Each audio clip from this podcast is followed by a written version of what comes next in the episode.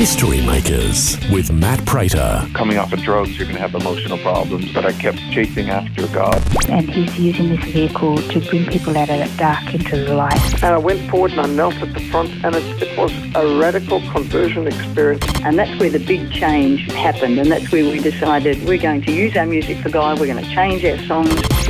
When I was about 25 year old, I was uh, busted and into jail, and it was there that I came to the Lord. History Makers with Matt Prater. Hi, and welcome to History Makers. I'm Matt Prater. Coming to you from the USA, I'm at the studios of The Light FM in Charlotte, North Carolina, uh, which is part of the Billy Graham Training Centre. And uh, it's wonderful to be catching up with one of the local history makers here in the USA. His name's Colin Pinkney. He's a visionary and ec- executive director of the Harvest Centre here in the USA. We're going to find out a bit of his story today. Welcome along, Colin. Tell us a bit of your background. Where were you born and raised? Well, uh, Matt, first of all, thanks for having me. What what an awesome opportunity experience to be with you this morning.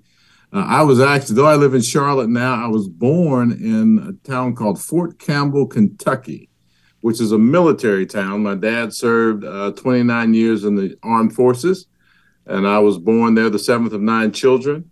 But I was raised in another military town called Fayetteville, North Carolina, Fort Bragg military base. It's where all the sort of first responders of the military um, are launched from whenever there's a crisis of military crisis in the world. They typically leave from Fort Bragg, and I grew up there around a lot of military families.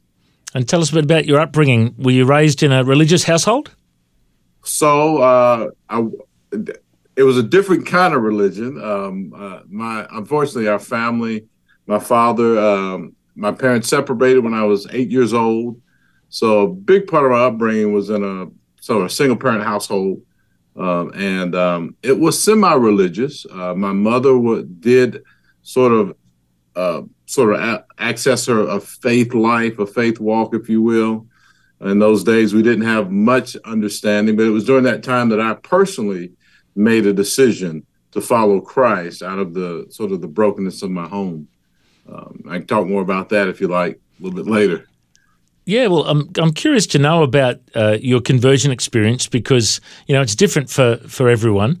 Uh, Yeah. Did your did your life change much after you came to Christ?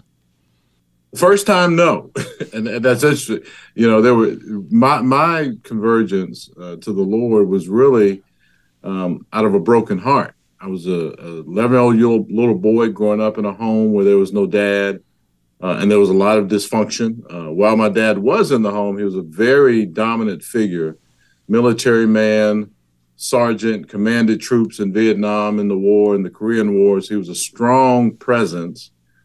So I had that visual, uh, but when he left, there was a big void in my life. Uh, and I was the seventh of nine children. And I remember how lonely I felt during those years after he left. And I remember one morning, one Wednesday afternoon, I recalled there were certain Wednesdays when we lived on the military base where we would go over to the local chapel and they had a little kids church and we would go there and there was a little teacher there and that particular wednesday i um, asked mom i said mom can you take me to church i wanted to go to church i was feeling really melancholy that day and mom took me must have been a 20 mile drive from where we used to live on the base to off the base.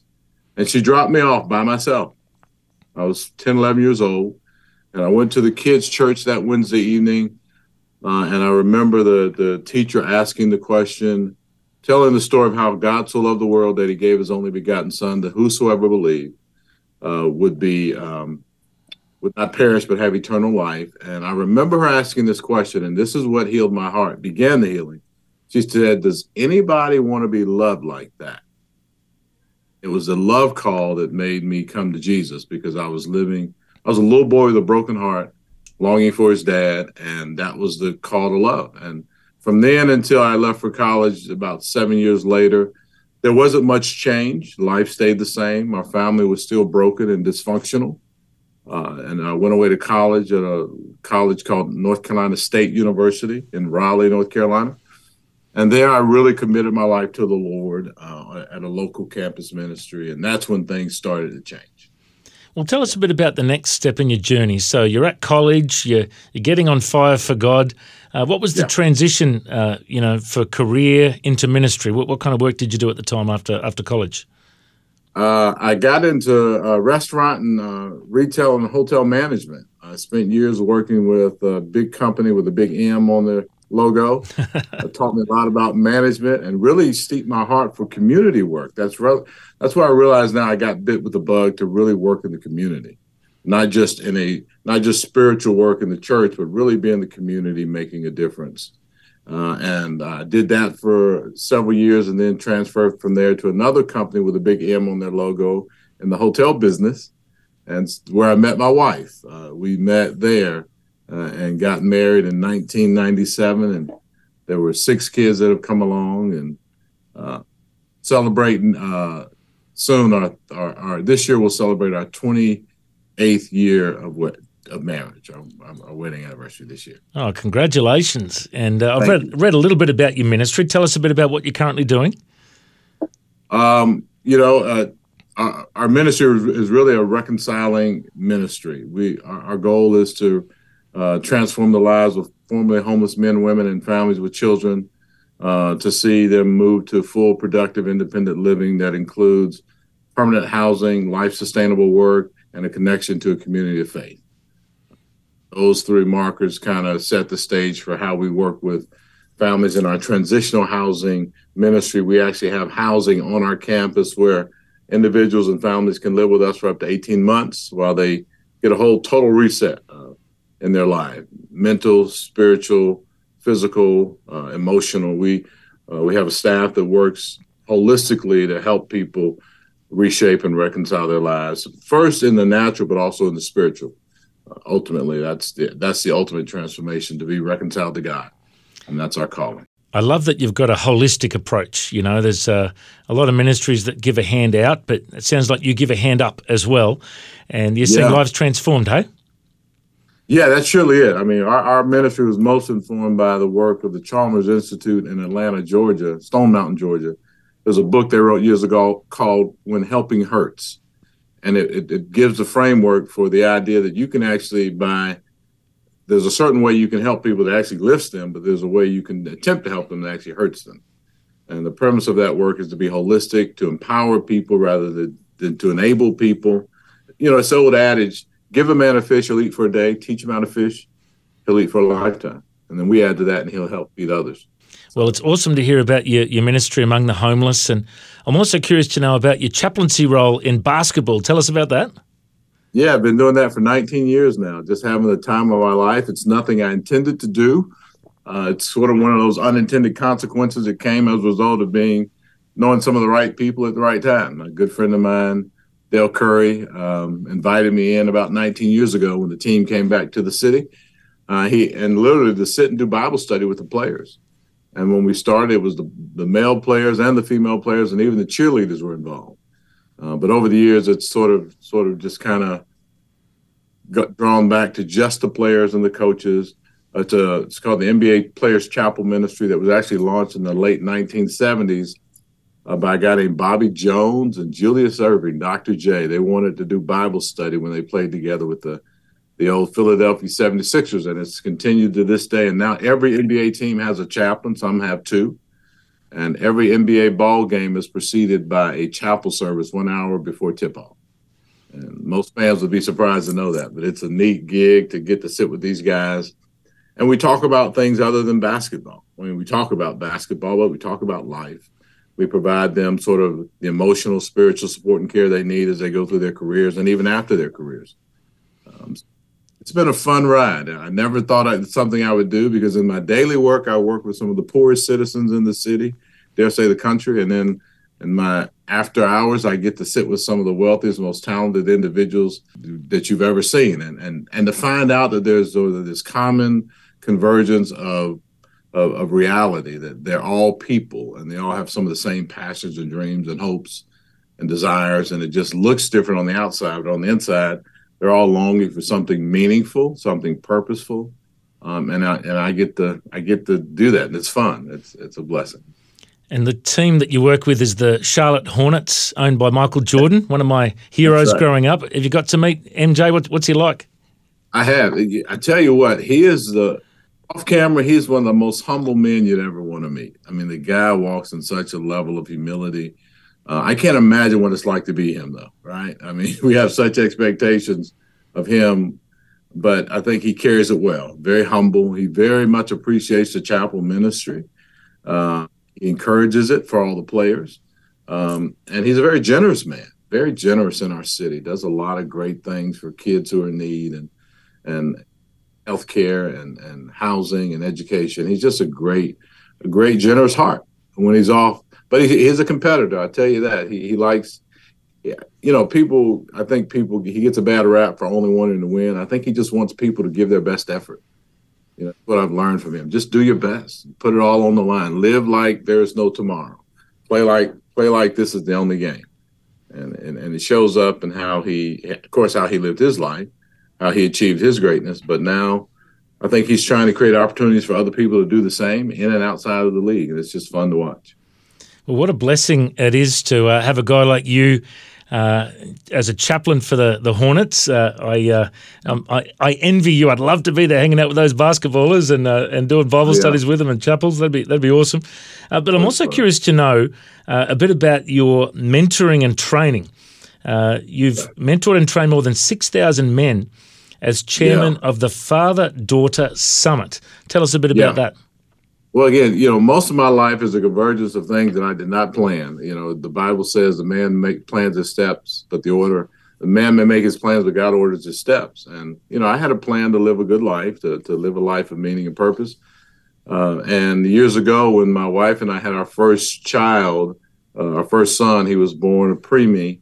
Uh, I realized that I wasn't fully equipped. I, I, there were things I didn't know. I was scared to death. Uh, didn't uh, get a lot of training from my dad. So I began to look and search for ways to grow my own fathering skill set. Uh, and I found a great resource in an organization called the National Center for Fathering out in Kansas City, Missouri. Trained with them, got certified, and came back to the city and just began to teach men what I was learning and what I knew and what was helping me to be a better dad, to live fully as, in, into the role that I believe God had called me to live. And through that, I just things just kept coming my way. Opportunities to serve more men, to lead conferences in the city, and the idea is to train men to be, you know, fully competent, caring dads at home, um, because most men uh, have to learn that. It's not a lesson that's easily taught because most men grew up with a vacuum like I did of not having a healthy role model in their home. So they have to find that learning somewhere else. So I've been privileged to teach a lot of men what I've learned that helped me a lot. And it's a blessing. It's just a blessing. Well, it's awesome to hear about all these different aspects of your ministry. And, you know, this program's called History Makers. And uh, just before we started recording, you shared a bit of a story about uh, how this interview came to be. Do you want to just share that with us? Yeah, I don't know if you guys should see this, but there's a book that I had picked up a couple of weeks ago called The History of Charlotte.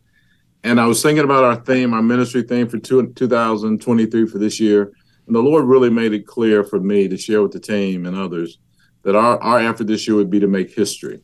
Charlotte is a very, if you know anything about the city, it's an up and coming city, a lot of great things happening, but it has, to its shame, one of the worst, uh, one of the worst track records on moving children and families out of poverty in their lifetime.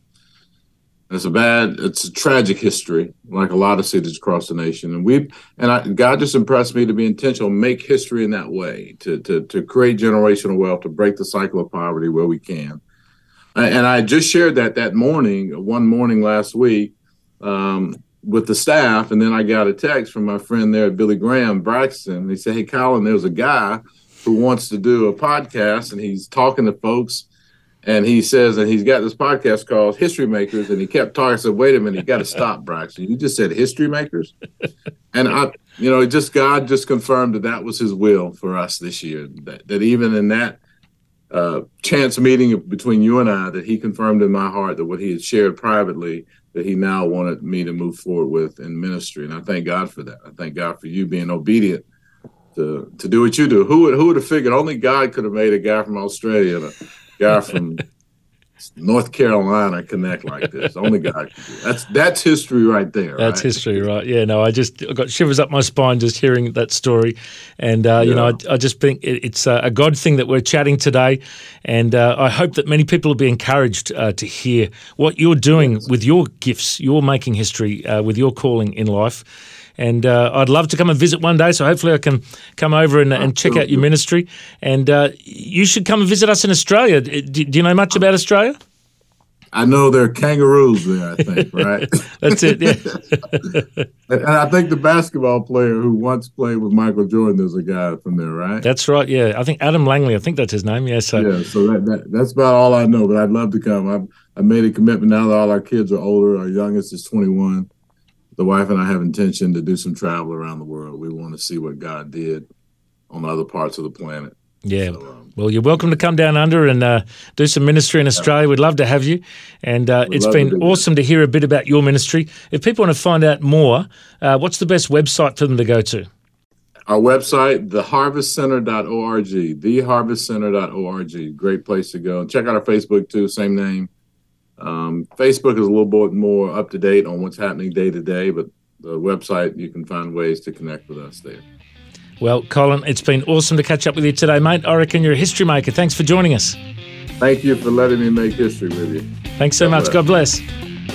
If you'd like to hear this conversation again, listen online anytime at historymakersradio.com.